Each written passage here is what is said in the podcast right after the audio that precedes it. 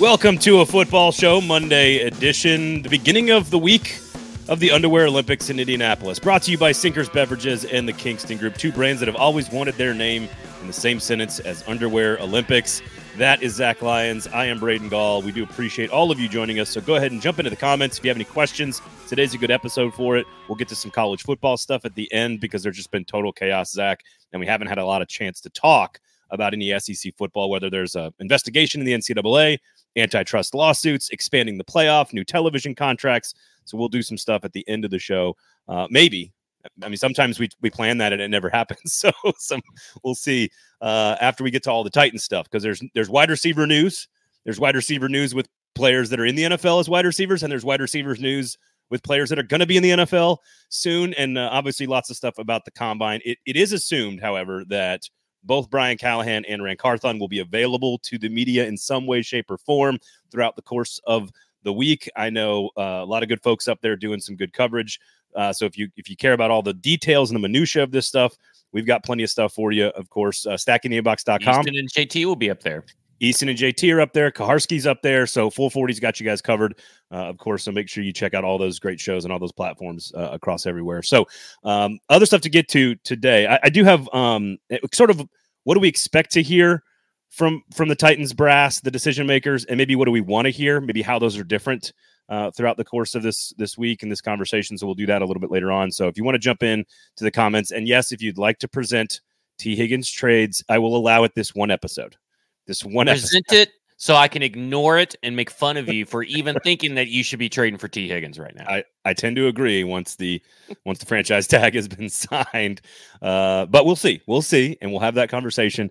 Uh, I do want to start Sinkers Beverages, of course, right there. Got the shirt on. They got good swag, of course. Sign up for the in crowd.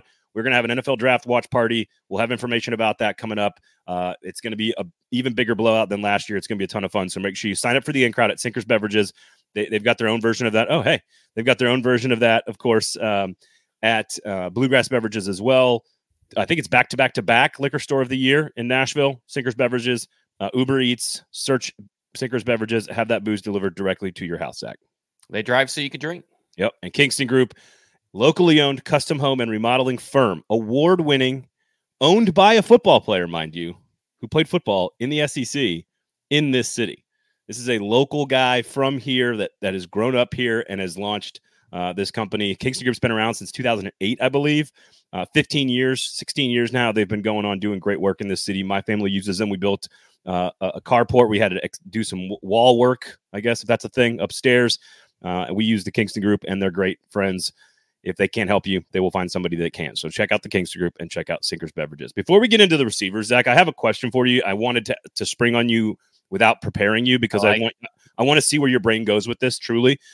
And and honestly, anybody in the comments, I, I really want to hear from folks because I took uh, I took my five year old who is obsessed with soccer and Hany Mukhtar to the opener on Sunday night. Um, certainly subdued crowd without Walker Zimmerman, Hany Mukhtar, Sam Surridge, like their two best goal scorers and their best defensemen. The, the crowd wasn't necessarily, I didn't expect it to be a, a boisterous and crazy crowd, but it is the season opener. Um, it's a it's a stadium that's very very popular. It's a it's certainly a sport that is not ever going to draw ratings, even as as much as the the Preds draw ratings, and the Preds don't even come close to what the SEC draws, and the SEC doesn't come close to what the Titans draw. So ultimately, what I was thinking about while watching this and thinking about population trends in this city and sports fans in this city, you've been here a long time. I've been here a long time. Like, it, are we ever gonna are we ever gonna hit a mark where we are sort of as committed to our professional sports as fans as maybe SEC, as maybe eh, those fans in those markets? Is it, are we ever going to be a true sports market? We have three professional teams. Um, we decided to be a pro sports town when we voted to bring the Titans here and build that stadium for them. We built another state. We're going to build another stadium for them.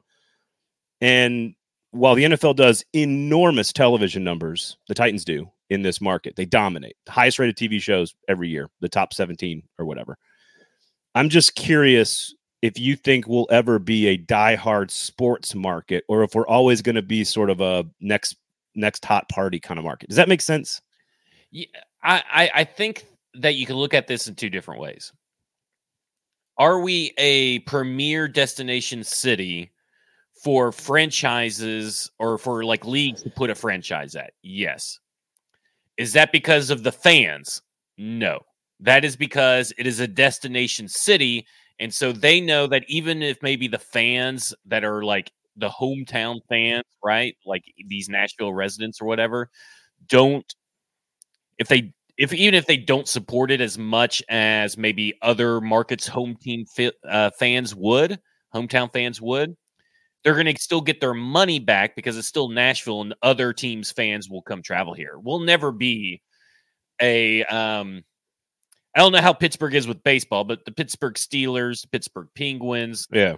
those that that kind of like that's a storied like they have everything you could want and all their teams are there or and all their fields and all this stuff are in one area Yep. the litter that downtown area. That's just one of the the the things the cities that popped in my head as a premier chicago would be a really good premier sports town that's comp- comparable to nashville in a lot of ways that they'll never be that. It, it, it just won't. And i think it's because of the transient nature of the population the nomadic the nomads coming in there's no room for uh grassroots growth i guess is a good way maybe to put it. I- And you know, I, that's my first thought too. Like, okay, if we're going to be expanding by seventy people or whatever it was, hundred people back in the day, and now it's the, the growth is slowed, but it's still we're going to be a three million person city in the next twenty or thirty years. We're at about one and a half in the greater Nashville area. Outside, we're at about 700,000, 800,000 Nashville metro. You can kind of do the math on where we're going, and uh, th- there's two things working against each other, right? It's all the people moving here, but it's also like people like my kids and people like me and you who are now middle aged but like grew up here and are now have been Preds fan like a, an entire generation of Preds fans now exists, an entire new generation of Titans fans exist. And what does Pittsburgh and Kansas City and some of these other markets have that Nashville doesn't? Well, 75 years of history and multiple Super Bowls. like that helps. Yeah. And already a few people in the comments, uh, Zach says, depends on how good Will Levis is. Um, and I do think, and I this has just hit me just now while I'm while we're talking about this, and this is why I wanted to do it off the cuff, which is Tannehill was adopted to some degree as well but that team was so good. Like you, like I was there when Derrick Henry ran for 99 yards. It was like not, it was half empty. Like they were a really good football team for a couple of years. And it's almost as if That was also a really, really cold game, but that again speaks to the nature of the fan base, right? You don't have fans that are willing to right now. They weren't really willing then because that was the coming out party for Derrick Henry. So they were kind of like, are we are we going to see the Titans in the playoffs? Are we not going to see the Titans in the playoffs? What's going on with this team? It's kind of a weird team. And then it's cold, it's December, it's raining. Like it's it's just this recipe it's all for true. It's all true. for fans not to want to come because there are I'm not saying there's not any diehard fans, but when you consider other when you consider what teams that like even Cleveland, Cleveland Browns fans, the dedication they show have shown over the years to at least go and put paper bags over their head Lions, in Cleveland weather. yeah, Lions, fans? Have done it pretty pretty well with their attendance records. Um, you look at um, I mean, teams in No, the the- North the- ca- ca- care more about the NFL. Teams in the North Yeah. care more about the NFL the way the South cares about college football. So that's another force Right. that the NFL has to fight. But at the same time, like, so it's not just like a- adoption versus born here, which is actually Preds and Titans to begin with. And and again, we'll we, we can kind of move on from this if you want to. But I do think if they were like, we're going to build this whole new thing, and it's going to be extraordinary, but it's also still a debate with Nashvillians about who that is really designed for, and it's a, it's about the the visitors and the tourists and the travelers as much as it is the locals who are probably going to get like really really expensive PSL assignments coming up in a couple of years. And and soccer is very popular. Like Nashville SC is a very popular team. The Preds are a very popular team. Even when they're bad, they're that you know they can sell some tickets. I think, and I think this is also a testament to people like you and to the audience who's paying attention. I do think that the audience is growing up. The fan base is growing up before our eyes. I think the work that you and Herndon have done, along with a variety of others, to introduce analytics into the media, kind of sort of as a common introduce it uh, quicker than the Titans did. yes, but I think it means our fans in this city are smarter than they were 10 years ago. I think. I think they absolutely are. I think there's a more diverse media group that's covering this team in a smarter way than there was 10 years ago. And I think that is going to help the fan base grow. But I couldn't help but like it, just three years into a brand new, the biggest soccer only specific stadium in the country with a team that's been to the playoffs every year. Again, I understand they had some injuries and maybe some folks weren't playing, and that damp that tamped down expectations. But I, it's the oh, season opener. there's there's no what there's no excitement in the off season for the for soccer, so it's kind of like oh soccer unless you're a die hard soccer fan. It's like oh soccer just started. Do we want to go this weekend or do we want to go another weekend? Like it's I, and I think that's the issues. Like NFL at least dominates the offseason. The same with the NBA. The NHL doesn't really, but they, no. you know, here in the area we have good coverage. There's no good ra- there there is good radio coverage of the soccer team, and there's good coverage of the soccer team, uh, especially over at Broadway Sports, the speed the Speedway soccer guys. But it's not like every morning you're getting a dose, or every afternoon you're getting a segment dedicated to Nashville soccer because no offense to the guys like Robbie and Joe and you know uh, Ramon, Kayla, and Will, which Will kind of does know, but it's kind of hard for him to get his soccer takes in. You, right can't you now. can't talk soccer because it's football. You got to talk football, right? Can, in radio, football, Preds, and soccer. So it's just kind of like a losing battle to even know that oh the it's right around the corner, right? It, like, it, oh, it's just right around the yes, corner. Yes, yes. But actually, in radio, it goes football, football, football. Yeah, football Preds slash soccer. Even above that would be Lady Vols and like Rick Barnes and and Dalton Knecht would be. I would tune that. out to. I would tune out of uh Lady Vols, but it draws it draws more interest than than than soccer and and I think even the Preds. And I think to to to Zach's point here, and I think this is we can again. I didn't want this to take over the show, but I did want to hear from you guys. And Zach says, I don't view the Titans as a hand me down personally. I'm 23, so the Titans were the Titans for basically my whole life. And I think that is the group of people that needs to come into their own as adults with buying power to support the team. And I think that's what's happening right now is that especially again if Will Levis is good and Brian Callahan is good and Ran Carthon does his job and this team sort of slowly begins to look more like the modern NFL and all of a sudden there's a new stadium and all these these kids have grown up with Steve McNair jerseys and Eddie George jerseys and Derrick Mason jerseys, and they all of a sudden they're you, know 30 and they're the ones that have the jobs and the time to go to these games. I, I, think that changes a little bit because I think that does combat the transient nature of the city to some degree. But I'm sitting at that. And I also think there's a big learning. I think Jason says it great, and we haven't even touched on it. But the learning curve to learn about hockey and to learn about soccer, where you know you grow up in the South, you grow up knowing through some transient property. Maybe it's passed on in the womb and you're fed football information, but it feels like you just know about football. Yeah. When you reach a certain age, you almost know all the rules and all this and all that. You can appreciate what you're watching. Yeah, yeah. With hockey and with especially back in the day. So if you consider our age, it was it was terrible to try to watch hockey in standard definition and try to watch that on TV. It was like it's not like when it's on at, at a you know I can remember the, I can't remember the name of the pizza place, but there's some pizza place, and it's like NBA's on or hockey's on, and then they turn the hockey off to put on the NBA because you can actually watch the fucking game and yeah. know what's going on. I, I, I agree. So in hockey, uh, just to those that don't know, to Jason's point and to your point, Pete Weber and Terry Crisp, who are the two original broadcasters doing TV and radio at the same time, they had to go down and do seminars with season ticket holders to describe like icing and two line passes and that kind of stuff. That is not the case. I wish they would do that seminar again. I need that, that, seminar. You might, and maybe you do. That is not the case with soccer. I played soccer, so it's a little bit soccer. we soccer. we have a very large soccer youth community. Chattanooga and Nashville are both very very big soccer communities. But, the youth but, the, but the adults have to be the soccer fans, not the kids. This that's, particular well, time point in time, because who's buying the tickets? Well, but it's me. What I'm saying is, I grew up in the '90s playing soccer at high school in in Middle Tennessee, and like our girls' team at Franklin High School went to the state championship game, and we drove down to, to Chattanooga as a group of people to go support them. At like a bunch of guys going to support the girls or whatever. Like that was ba- that was in us as kids, and so now I'm 41, and the reason my we have season tickets is because I grew up liking soccer. I grew up with the World Cup in '94. I, I think soccer is very different than hockey in this market. I just was like soccer takes so little effort to to support. Like you just kind of show up for like a pretty cheap ticket and have a really great time at a state of the art facility. And I was I was sort of like taken aback at how like the whole thing was pretty chill. Like it what there wasn't like a lot of intensity, there wasn't a lot of energy, there wasn't a lot of seasons here, 2024. Like it just wasn't. And I don't I find that Vanderbilt, although it's a very small alumni base, I find that at Titans games a lot as well. Um, it doesn't mean there aren't moments when the Titans fans are fab- fabulous. They, they are. There's plenty of those. Um, so we'll we'll, see. uh, here we go. I'm the inverse of Braden, uh, Team Ramrod, Titans fan living in Wisconsin. That's true. That is exactly true. Um, so anyway, I just wanted to I wanted to ask your opinion because you've been here a long time. I do think 20 years from now, we we I think the Titans fan base is smarter, older, more established, and the stadium's better. So I think. I agree. Okay. Uh, all right.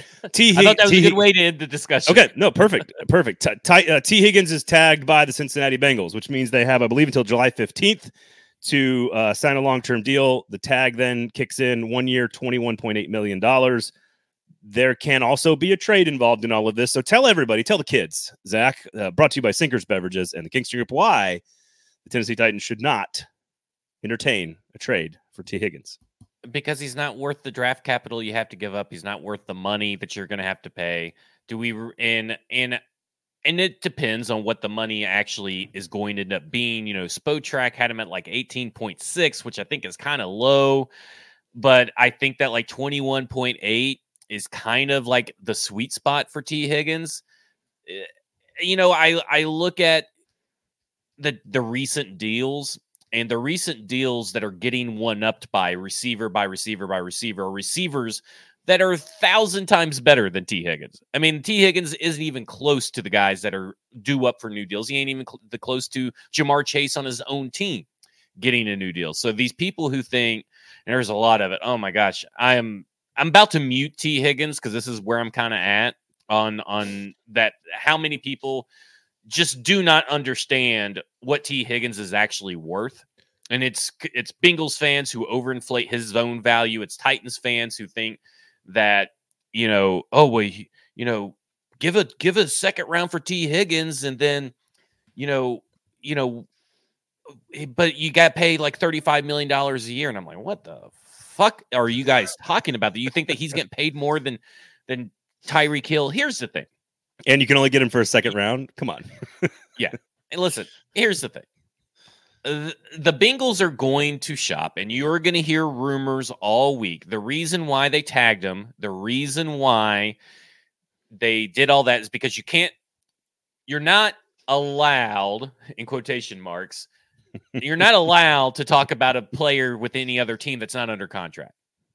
So they couldn't technically talk, and I'm trying to figure out, here we go. There we go. Talk um, about Tee Higgins and trades, and I'm doing quotation marks, air marks uh, for the the listeners. They wouldn't be allowed to do that if he wasn't tagged. Now, listen, is anybody going to really report him or whatever? And aren't they all going to talk about everything anyway when they're all drunk and off the off the books? Yeah, Yes. yeah. So you're going to hear, oh, you know, blah blah blah team, this and that. You're going to hear the Titans, the Panthers, and everybody linked to Tee Higgins. But at the end of the day, the way the since and me and me and Stony talked about this last night, the way the the Bengals are built. Okay. The way that they are built, the timing of the roster, the timing of the AFC that is around them, the timing of their own division, they don't have time to take risks. They're going to try and keep Tee Higgins unless someone comes in and blows them away with a ridiculous offer. And that that team is an idiot team. I mean, and if that's the Tennessee Titans, I will get out here and say they are an idiot team. Unless they're stealing them for like a fourth and a fifth or a fourth and a sixth or something like that, right? Unless they're stealing them for that and then he comes in and signs a modest contract, then, you know, I'm not going to say anything. The Bengals have the leverage.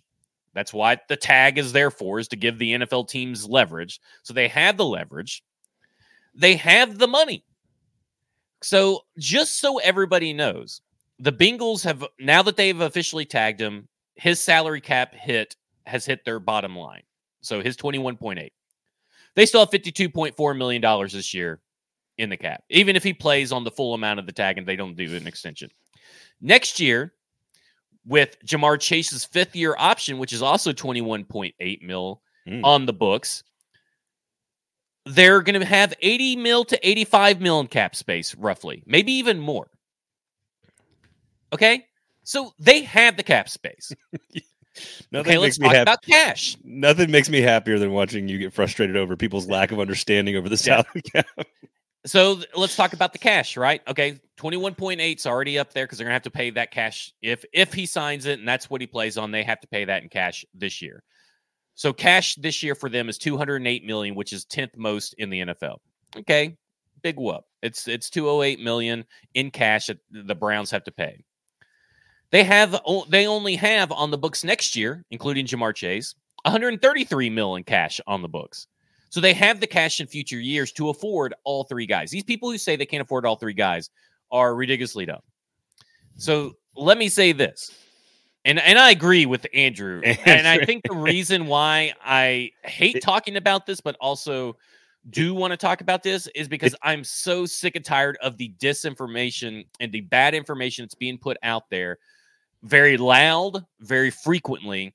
And the Bengals can afford. Listen, the Bengals could just tag him again next year if they want. Yeah, th- and this is not just a Tee Higgins thing. This is a fill in the blank with free agent that's getting tagged that you think your team should trade for conversation, right. right? Like it, it's, like to it's- me because here's the thing uh, and me and mike got in this big argument about this he thinks that everybody can build about around like the chiefs like the apparently the bengals can be the same way as the chiefs right they they can do the same thing because joe burrow is there but the chiefs have spent time over the years investing and investing properly in their offensive line and the defense the bengals are several years behind they do not have time to just give up on Tee Higgins and let Tyler Boyd go as well, and just have Ja'Marr Chase and a bunch of guys that you don't even know if they're going to be good or not. Because we have all seen that story play out numerous times at numerous positions where X team lets the player go. They're like, well, we'll just pick him up in the draft, and then that guy doesn't do shit.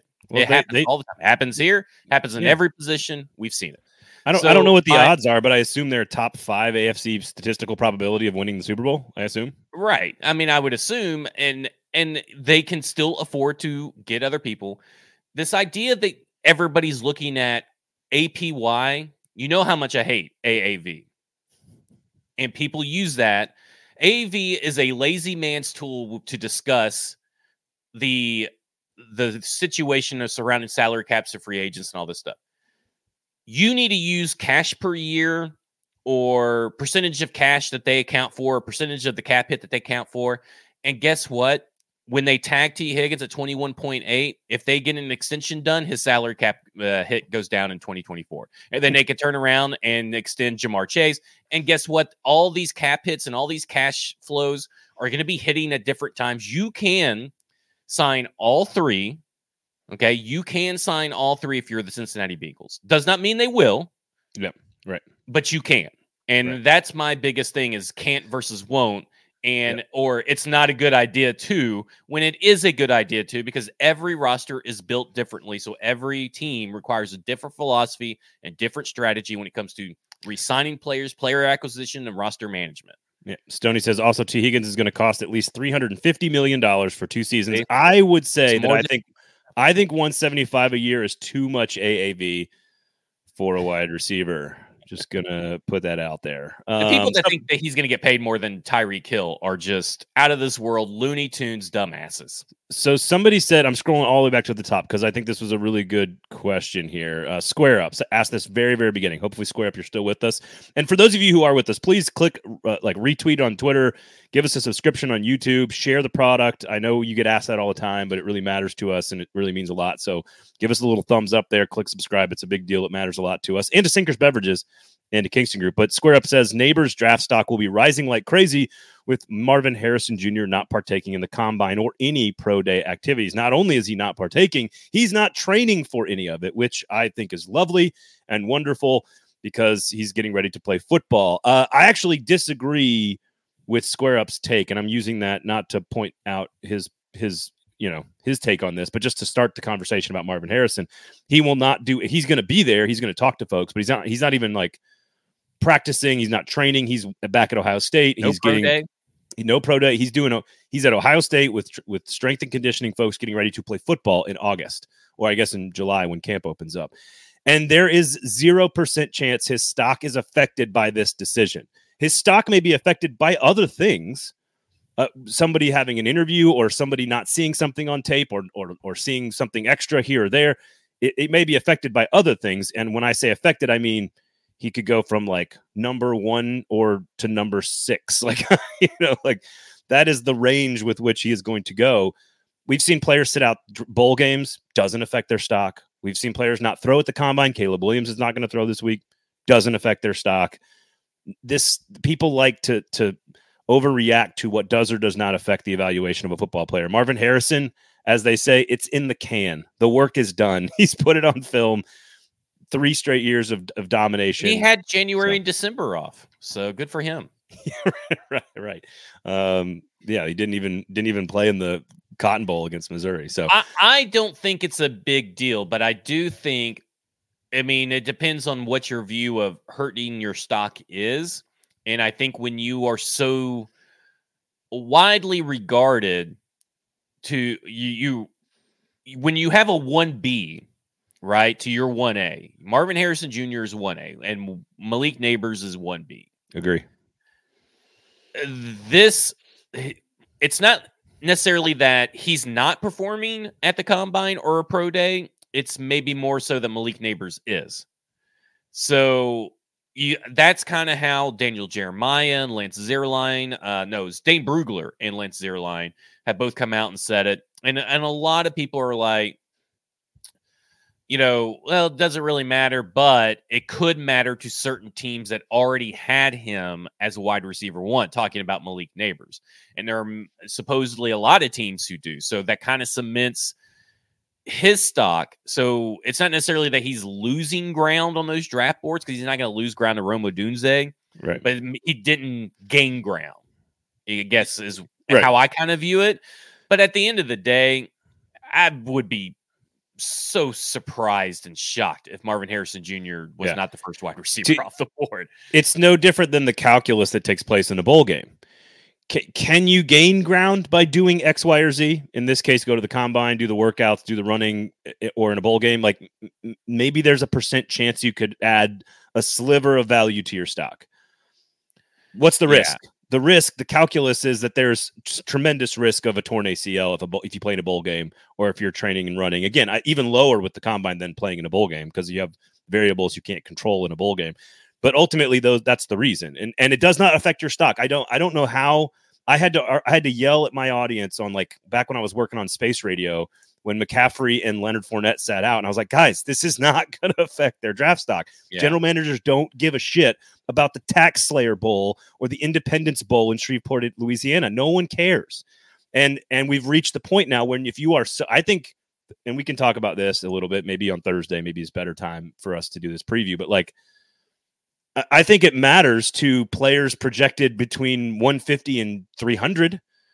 I think there's move, more movement there when like your film is less certain and scouts have more questions about who you are as a player. I think then you can do yourself a lot of good or maybe some harm in the combine. But by and large, the big boards, and you say this all the time, like study certain big boards and certain mocks because they're they're not j- judged on who they think are good players. They're judged on what they're hearing from NFL executives. And by and large, that board doesn't change all that much from you know mid-season, end of season through this process. They, the best players are largely it's, known it's already. Tiebreakers, right? I mean, yeah, you, you can't. I, I don't think that Marvin Harrison Jr. has the the obviously the the clear cut best tape out of all the wide receivers because I think you can make a case that they all have really good tape, right? And I, I in different ways they have different skills. All three of those guys have really good tape and and I do wonder a little bit in the back of my head if he was Marvin Franklin the third, right? Junior, would everybody have him as a clear consensus number one? I don't know, maybe not. But I do think that I think that, and I've thought this for a while that I think that Malik Nabers and Marvin Harrison Jr. If I was drafting, I'm drafting Malik Nabers over Marvin Harrison Jr. But again, for me, Malik Nabers is 1A, yeah. he's 1B. Rome Odunze is a clear number two. So I can see why teams would like what Malik Nabers has over Marvin Harrison Jr. because there is a difference. People are like, well, what the fuck does a 40 time matter? Well, I mean, there is GPS tracking, and so it's kind of antiquated yeah. to look at 40 times. but there is something to be said about how teams view uh, general managers, scouts view the combine. So, you know, to me, it's like if if you've already seen the tape and you've already seen the speed on tape, Yeah. now you've seen it in a different way. And I think the more information you have, the better. Yes. So so square up. Good. Thanks for following up. I do appreciate it. It hurts his adjusted adjustment year one into the league. Not doing any football activities will hurt his transition into playing. But Nabers not can what be a he's better guy. doing. That's literally not what he's doing. He's literally Yeah. doing all the football stuff. Like he is preparing for football season. So he's doing training. He's doing training camp training for an extra three months. So he's actually doing more to prepare himself for the start of the season than these guys who are doing. You know, again, I get it. If you're a running back who's projected in the seventh round, you better bust your ass training on the forty. Like I get it. I that it's it sucks that that's what it is. But if I'm Cody Schrader, I'm doing a lot. I might be cutting weight. I might be doing different things to prepare for this week of activity because these physical activities are different than what his body needs to be ready for. You hear about it all the time. time, but these guys are training for sprint. They're training for for, the this. combine, They're yes. training for that. And Marvin Harrison's like, fuck and, you that. know, I guess I guess I guess Treylon Burks didn't train for anything his offseason heading into year one. all right, Uh, all right. But uh, uh, to to Uh, but, and they, I think but they do. They and I- and and I I I like the fact that Marvin Harrison Jr. is doing what he's doing because he kind of just knows. Okay, if I'm not w- wide receiver one, I'm wide receiver two. I may have cost myself five hundred, seven hundred fifty thousand dollars, maybe a million dollars over the contract. It don't it don't really The matter. the But Tennessee I'm going to be really damn good. the right? Tennessee Like- Titans are not passing on Marvin Harrison Jr. at seven. Yeah, right. They're not. They're not yeah, passing. I, I, I don't. I don't think anybody's technically passing because he's not at the combine on Marvin Harrison. I think people are passing because they already had Malik Nabers, and Malik Sure, Nabers then does the combine and or the pro day, and boom, Sure. there. Sure. And uh, but ultimately, uh, my point is is that there is no chance Marvin Harrison falls behind seven in the draft. There's just no chance. If he is sitting there on Oh the draft God, board, I, I don't think If- he's still, I think he's still the first wide receiver. I agree. And if Nabers is there or Nabers is not there, Marvin Harrison Jr. is not passing the Tennessee Titans at seven. I do think, and this transition transitions us right into what we kind of expect to hear or want to hear from the Tennessee Titans. And I was thinking about two things that I want to get your opinion on back to these wide receivers. Um, and that is there is a chance because the, the Bengals went and got Burrow and then went back to back years, right? They go number one overall Burrow, number four Ja'Marr Chase. And and Burrow got his ass kicked because they had no offensive line, no way to protect him for those years, and that built to what eventually is now one of the better teams in the AFC. So they did it that way, and there's a chance that Brian Callahan just clearly values a elite number one receiver more than anything else on his roster, and and that just I could be Completely think, but besides quarterback, that is what he he it is. so. So I'm kind of just So I mean, I I- don't think we even have to assume he's told us. Right. And and so what I'd like what I what I then started processing is okay, well maybe they just don't value tackle, maybe they're going to go receiver no matter what. So then I started thinking about these three guys and what I would love to hear from Brian Callahan at the combine and we can talk about a lot of different positions and we'll get to Carthon in a second. Brought to you of course by Sinkers Beverages in the Kingston Group. What I think is interesting is sort of I want I would love to hear and I don't expect this, but but maybe he gives us some some some some nuggets because Dennard Wilson kind of did. I would love to know what Brian Callahan is looking for from a skill set standpoint from different positions. Because, for example, at wide receiver, if we get some nuggets about what type of player he might be looking for, and he said sort of like what fast, physical, and I can't can't remember what the other one was um, in terms of what he's looking for from receiver. I think there's a there's a big difference between Odunze and Nabers, for example. Let's assume Harrison's off the board. If they want someone a little bit more cut from the DeAndre Hopkins mold, who's going to be great in press man coverage, who's going to be physical at the line of scrimmage, great at maybe an inaccurate quarterback down the field with a big catch radius, and he's great in contested catches situations, great red zone target. Then Odunze is the, is the guy over Nabers. If you're looking for more of a an explosive play yak guy that can do more creative things, that is a little bit quicker off the ball and is going to cl- kind of close that gap on corners a lot quicker. I think Nabers is your guy. So I don't know if we're going to hear anything like that from Callahan, but I would be interested to see if what your translator says about what Callahan says this week about skills that he's looking for on offense. Yeah, and and I think when you have the chance to talk to a guy like Brian Callahan who's willing to give you a little bit more information, maybe questions you wouldn't have asked Vrabel or knew because you knew you were going to get the answer that wasn't going to be what you're looking for, you can flip around Like if you got your notebooks from a couple of combines ago, now's the time to bust them out and ask the questions to Brian Callahan.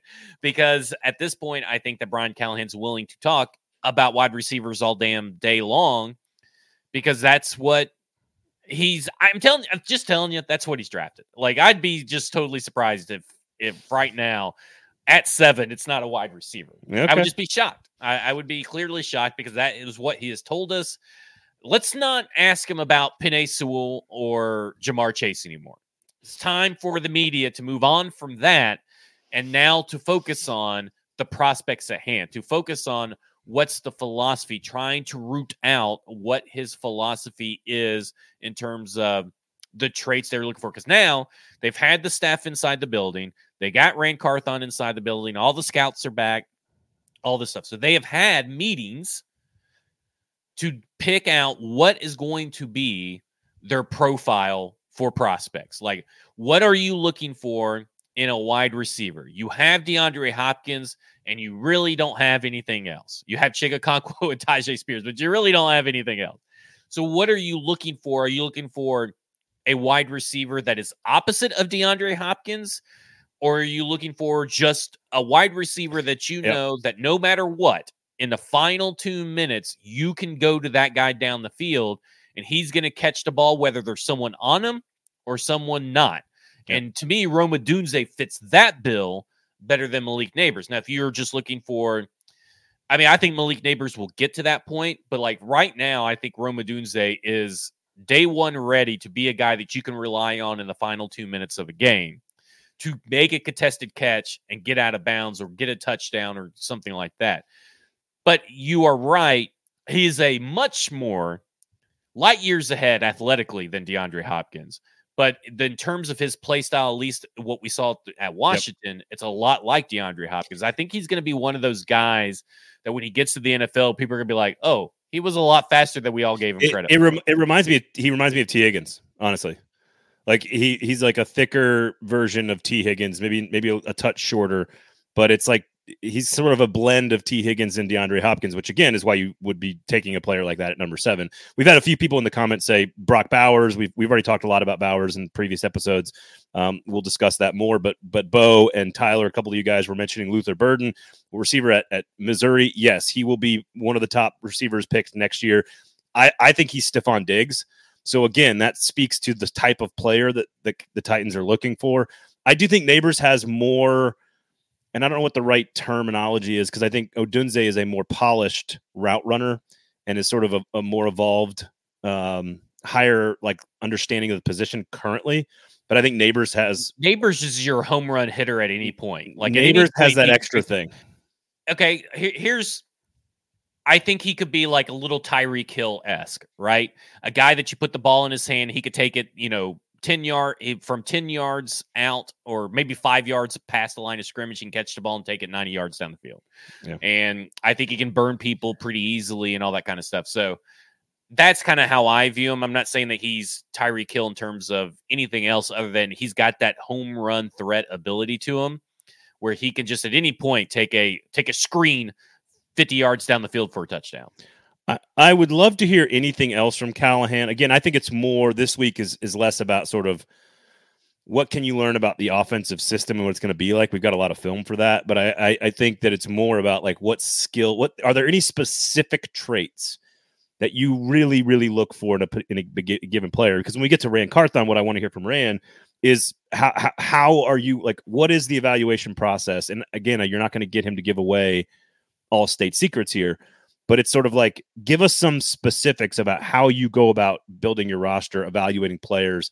Callahan from like an offensive scheme and sort of built, you know, coaching standpoint, Carthon from from like an evaluation standpoint. I don't know if we get any of that stuff. I think I think there's going to be plenty of questions of Ran Carthon from the Titans media corps about how does analytics affect your ability to uh, you know evaluate players? What what what things, what tools do you use? And I I don't know if he's going to have any answers for us. Maybe he does. Maybe we've got a whole new Ran Carthon this week. Who knows? Well, you know, I would like to know, like, and I think you could ask maybe both these guys this because I mean, people for kind of brush it under the radar or maybe forget about it. You know, Callahan kind of worked as a scout for the Bengals, right? And he's big in analytics. Carthon's big in analytics. What are what are some of these common traits that you look for in terms of okay, are you guys a big believer in the three cone for a particular position? Yeah. And maybe like for corner, like their quarterbacks are the cornerbacks that Dennard Wilson, uh, Chris Harris, um, uh, Brian Callahan, Anthony Robinson, uh, Chad Brinker, and Brian, um, Ran Carthon. I, I, think I named everybody. Um, all those guys, all the cornerbacks that they have drafted have been really athletic, high RAS scores for the most part. Is that something because they've mentioned now athletic scores? Do athletic scores weigh more for particular positions compared to other ones? Yeah. time for people to nerd out with their questions, in my opinion because I think that you're going to get a little s- surprised that you were able to ask a question about analytics and they're going to want to talk about analytics. It seems like two guys that want to talk about analytics, not about Andre fucking Dillard or, you know, Joe Alt or anything like that. They want to talk about, I think right. they want to nerd out. And I think that as the media should let them nerd out and may, and that I think you get more, so, I think you get more insight into those yeah. guys if you let them nerd out let me give you let me give you an example. Um, and I I was this close to going this this year, um, maybe next year. But one of the questions I would ask, and it probably would be more towards middle linebackers. Something we've discussed on the team is a big need, not a first or second round need, but like something they might be targeting. I would love to know from either of them or both. How how do you evaluate diagnostic skill? Like what what is it that you do? It, again, we we have this bullshit S2 thing that was leaked last year that does provide some merit for Gosh, quarterbacks. Still talking about that. It's still, but well, it's now it's time to refresh all the stories from last year, and it's uh, you know, hey, this got he he got you know whatever torpedoed by some some leaked news. I, I just am playing middle linebacker. It, you can run a four six four 40 and be an elite middle linebacker because it's not about your 40 time. It is about how quickly you diagnose the play, and sometimes safety is the same. And in and in the modern NFL, where linebackers and safeties are asked to do so much more than they ever have before and they need a middle linebacker, probably whatever round it might be later in the draft. We do know, by the way, that they have, they have eight draft picks now because they got their compensatory stuff for the seventh round. That could change with free agency, but I, I like how in an, in a meeting with a player or studying film or using your analytics, like because we know that you measure stuff like oh in, a, in against the 12 personnel this middle linebacker prospect lines up six inches closer to the line of scrimmage like they, they know all that stuff and i'd love to know how they measure diagnostic skill on a mid, on a middle linebacker prospect, for example. Like that's something I would I think that they they would probably be willing to talk about. Yeah, I, I think I would be very surprised if they didn't want to talk about it, and I think that's why you kind of have to take a different approach. It, I feel like everybody's kind of still in the certain era of football and just in general, and it's like you well you can't pay two wide receivers and a quarterback. That's crazy. That's crazy talk you can't do that. Why not? Where does that even come from that you can't do that? Okay so i don't even know where that comes from but it's also like okay vrabel is gone. Let's let the hair down media. Let's let's push the envelope. See how far you can push these guys to give you insight that we never would have gotten from from vrabel. So for me it is i'm looking at it and i go um this is a just a great time just a great time to ask all these questions. Yeah, ask questions about you know height weight ras ask questions about you know what drills do you think really matters? How much do you weigh the testing? How much has this ever affected your big board? Hey Ran Carthon weird year last year. It's your first year. You're heading into your second year. What are you more, more confident in in your ability? Yeah. How are you last different? year? Yeah. Yeah. How are you different? How have you grown? How's your um, process changed? Yeah. Yeah. I mean, his process could be totally different now. Um, you know, if you, I wouldn't really get into free agent talk. I wouldn't really ask him about Derrick Henry. I wouldn't ask him about Tee Higgins. And I know people are, but I feel like that's just a waste of fucking time. Remember, Tee Higgins spent the entire combine last year being a topic of trade rumors. Yes. and then played the entire season for the Bengals and is now tagged again. Um, I do like a couple of you guys. Bo, you mentioned Ainias Smith, of course. I think he's an all-purpose guy that I think is actually going to move up boards um, throughout the course of this process. Maybe not because of the combine, but I think his versatility is going to move up boards. We've mentioned Square Up mentions Malachi Corley. That's a receiver you and I have both talked about. We like as a potential late second, early third round pick potentially. Uh, and Bo then comes back and says, Now, you said they have an extra seventh because of compensatory pick, but I have not seen that. uh, Jim Wyatt, I believe, um, tweeted it out on. Friday that they have eight picks, uh, three, se- yeah, three, se- I don't three know where did he did tell where they came where they came from. Uh, I did. I, I was I was scrolling and I wrote it down. Doom Well, doom you. scrolling on a Friday night. Um, but they do have seven picks. Um, or excuse me, they do have eight picks because they have three sevenths. That is still... I've been trying to track down this mysterious seventh, and I I just I'm that's what I'm. they're not. trying to do. I mean, they're not of tremendous value. And honestly, some teams will tell you like they. Well, some players will tell you they prefer to be undrafted free agents because then they have control. So maybe that is does tell you that there's more value there than we, we think. So um, okay, so uh, I, I I will be interested to see from a performance standpoint because Ran Carthon wasn't exactly elite in his conversations at the owners meetings and the combine and everything last year where he co- sort of was kind of having a duck and dodge questions about trading players and there was rumors getting out and all kinds of other stuff and uh, I hope that they can just sort of focus on sort of nerdy football stuff this time. So we'll see. We'll see what happens. Sinkers Beverages, Kingston Group, of course, provide us uh, the opportunity to bring you this product for free. So support good local businesses. They are owned and operated by Nashvillians in this market for you folks. Uh, we do not sell you products that are like international chain stuff. I'm sure there's good people doing good work in in those departments, but you want somebody that lives in Nashville to help you with your home, Kingston Group. You want someone who lives in Nashville to sell you booze and to sell you wine and to give you good advice about what bourbon to buy. Uh, Sinkers Beverages is your place. Sister Store Bluegrass Beverages, proud sponsor of uh, football and other F words up there in Hendersonville as well. So make sure you check out both those stores and, of course, the Kingston Group. And if you want, share the show, give us a subscription on the YouTube page. We do really appreciate it. Give us the retweets. That's how we grow this thing, and that's how we're able to do more with the show. Like, you know, maybe next year we'll send Zach and Stony to to like the, the Shrine Bowl as well. I don't know. We haven't decided. We haven't, we haven't decided yet. I Um, don't, but- I don't think uh, I don't think the wives could handle us being gone for two weeks like that. Well, I mean, we know we we know all of Stoney's sleeveless shirts will fit in his suitcase no matter where he goes, so it'll be fine. Sinkers Beverages, Kingston Group. Okay. Um, anything else you want to hear from from Titans Brass? Are you good? I'm good. I mean, I think I think I just want to hear stuff that are that is different. Okay. I, I agree, and I think you will. I think you will. Brian Callahan is an extremely different uh, communications coach than Mike Vrabel. so, Yes. so I think we will. Uh, okay, quickly here. There's been so much stuff that has been going on in um, in in the SEC, like this NCAA investigation into Tennessee on Friday. The the, the Tennessee attorneys general finally got a W. He's basically been like Vanderbilt in conference play uh, as an attorney general, but he he finally got a win and got the injunction. And the NCAA, the federal judge said, "Oh no, no, you can't investigate NIL anymore. We've suspended all rules." So it's a total shit show.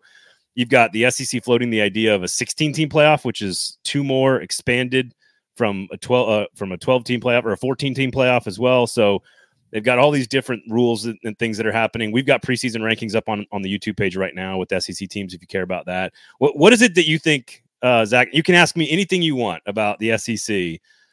I, I, I don't know. There's been so much shit. Oh, by the way, the greatest coach of all time. Just a reminder, is going to be on game day and is not a part of the SEC anymore. Um, you've got quarterbacks coming back that I think are going to be really interesting. I, college football is in this weird place where it's really, really hard to follow it all. It's it's wild. I don't even know the full extent of what is trying to happen between University of Tennessee and the NIL. So, in a nutshell, give me like a two or three liner. Obviously, they failed, but why were they even trying to go after Tennessee and Virginia? I guess why so, is Virginia involved? because it's a, it's a state. Uh, the two states filed a, a joint lawsuit. To, it's an antitrust lawsuit, which doesn't really have anything to do with the NCAA investigation. But if the but if an antitrust lawsuit says that the NCAA has no ability to regulate or oversee any of these things at these universities, because again, the NCAA and the University of Tennessee are technically the same thing. I think people have a hard time understanding that. Like the NCAA is merely a collection of institutions. So Alabama, LSU, Texas A&M, Tennessee, they are the NCAA. So essentially, they're they're it's sort of like this weird in between where Tennessee could have violated every single rule in the Tennessee state code and the NCAA codes, but maybe the the ju- the jury and the judge is now saying a federal judge is now saying doesn't matter because the, the law was different in every state because the NCAA refused to put any laws in place, which they could have done 30 years ago. So it's a that, that is my nut. That's like the nutshelliest way I can do it.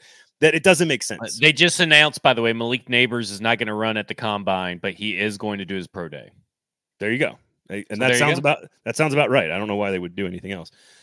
So ultimately, um, and the NCAA game is coming back because they reached an agreement to pay all the athletes through NIL. Um, the NCAA keeps losing court cases, so ultimately, this is all going to end with, I think, a the NFLPA is going to create a subdivision that is going to be a players' union for college athletes, and they are the most qualified to negotiate for college athletes.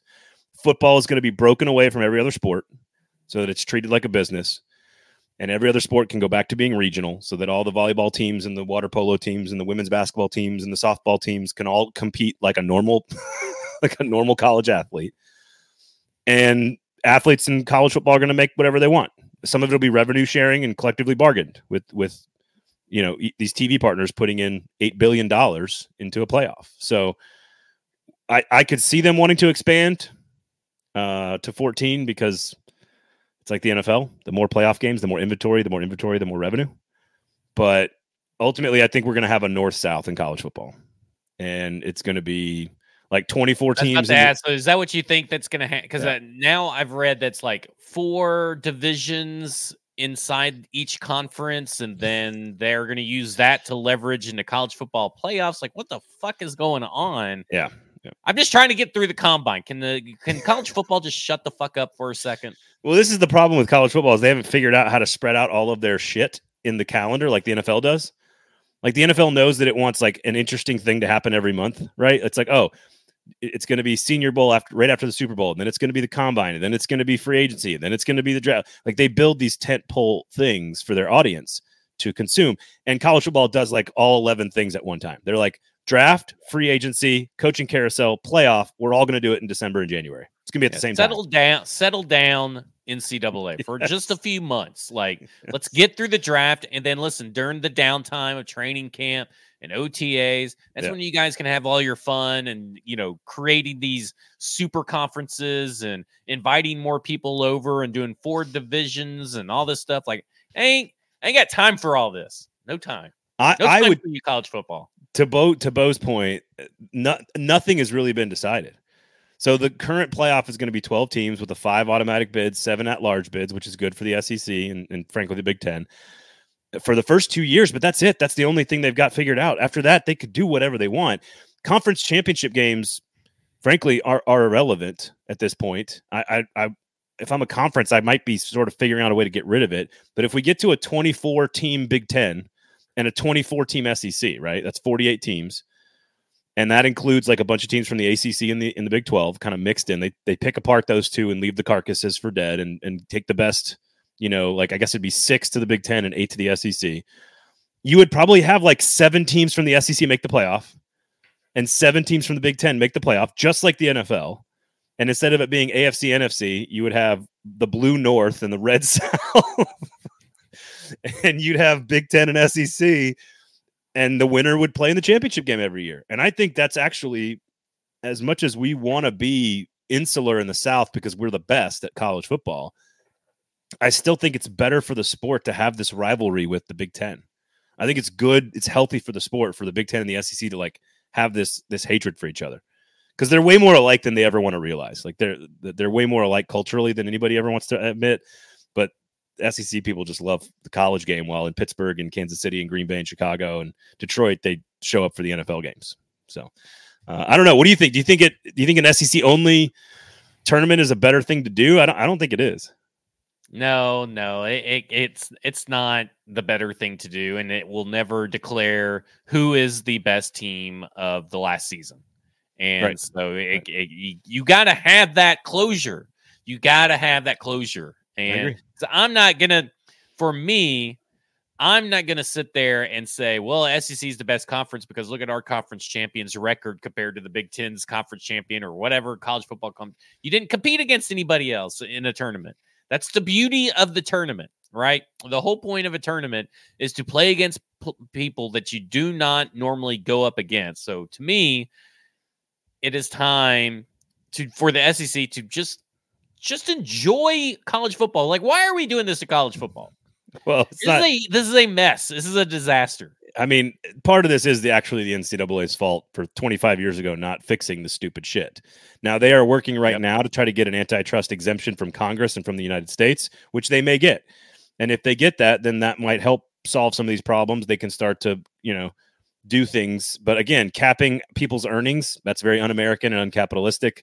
Uh, not paying your labor force in a multi-billion dollar industry, not very capitalistic or American. Right. Um, taking advantage of, of I, don't know, like none of this is is is all that American capitalistic standpoint. I know we all were obsessed with the former system, and but once the salaries got so big and the money got so big, we had to adjust it right around the turn right around the turn of the century, frankly. And the NCAA had there are people inside the NCAA I've talked to that were like, yes, we were re- we knew this were hap- like got folks on the lower tiers that are like, yeah, we we knew we had to address this issue and we just did nothing about it. So it- it's it's all coming home to roost in like these It- eight I different don't. I don't see. At some point, I mean, obviously, Greg Sankey is going to be czar of football at some point. I I just have this weird feeling, but at some point, and I guess this is what the SEC and Big Ten is trying to do, and maybe it is the best thing to do is like to seed from the union of the NCAA. But there's a lot of there's a lot of teams that need their involvement for their school, right? Like, how's that going to affect the schools that you know get paid two million dollars to get boat race fifty six to fourteen? you know, like what happens to them? And so I don't know. I I just I just want everybody to calm down, take some breaths. Let's think about this for a couple of years and enjoy the tournament as is set out. Enjoy the conferences that they're established now, and not try to blow everything up every fucking few months. Well, and, and I think the other thing is to, to know is that right now you need all 10 votes to decide anything. The the 10 conferences, which really is nine conferences because the Pac 2 you have to have at least 8 members of your conference to get a vote and and it's you have to have a, a unanimous vote to change anything. And that changes in 2 years where the SEC and the Big 10 can make every decision. So they are currently right now sort of feeling their way out in terms of throwing their weight around and how much can they lean on the Big 12 or the ACC or the Group of 5 or the NCAA and and sort of to make decisions. And Bo Bo says ESPN did this to college football. It's all about money and not what's best for the sport. I mean, I, look, you can you can say that ESPN is leading the charge on this, but Fox and NBC and CBS are just as guilty. And if it wasn't ESPN, it was going to be somebody else. It- Americans watch football, full fucking stop. And if we're going to watch football, someone's going to make a fortune off of it. And therefore, the price of the coaches and the price of the facilities and the price of administration and the price of doing business goes up. It was going to happen whether it was ESPN or whether it was some, whether it was, you know, Apple TV or Netflix or whatever. It's just So- it's just the the market. NCAA did this to college football. Like Yes. I mean, Yes. let's be honest, the NCAA did it. The NCAA could have tried to address all these issues when the money started changing at the turn of the century. They chose to do absolutely nothing, in part because they actually are a much smaller organization than people realize. It's just a small collection of people in Indianapolis. And you know, the schools had no the schools had no incentive to change this stuff. Now we're starting to see athletic directors don't like the portal being open when their coach gets fired. you know, like the, the TV contracts, the players like getting paid. The coaches don't like all the roster management. Like we're, we're nobody likes the way it is right now, and the fans, to your point, just take a deep breath and try to enjoy a 12 team playoff with a brand new SEC schedule that's going to be freaking spectacular this year.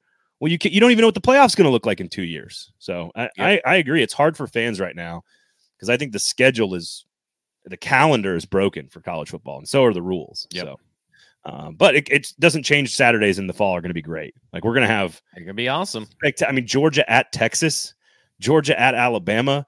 I mean, it, we are going to have oh, Tennessee at Oklahoma. I mean, give me like these new games are going to be awesome in the SEC. It's going to be great, um, but only on like Saturdays. the other days of the week, maybe not so much.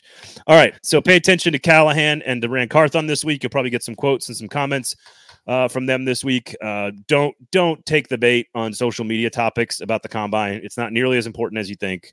You don't if you're a great player, you don't have to suit up and do anything. It's not going to affect your draft stock. The Titans are not going to trade for Tee Higgins. Like just don't don't take the bait on a lot of stuff that's trying to get your attention and enragement this week.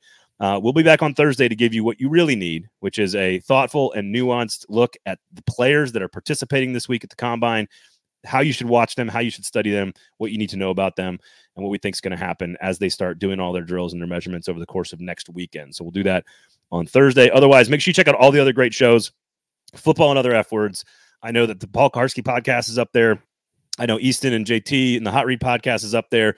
Stony Keeley, Sobros Network for film breakdowns, Inside Stack in the inbox. Make sure you check that out.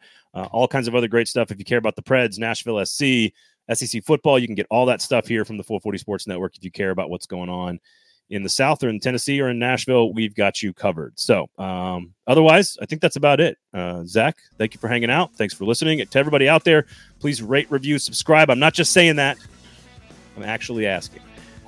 Sorry, I'm laughing because Dov Kleiman puts out breaking. The Titans will not franchise tag running back Derrick Henry per Adam Schefter. Well, no fucking shit. Do we need Adam Schefter to tell us that? No. I That's a perfect way to end the show. everybody, thank you for listening. Thanks to Sinkers and Kingston Group. We'll have a good have a good week, everybody. We'll talk to you on Thursday.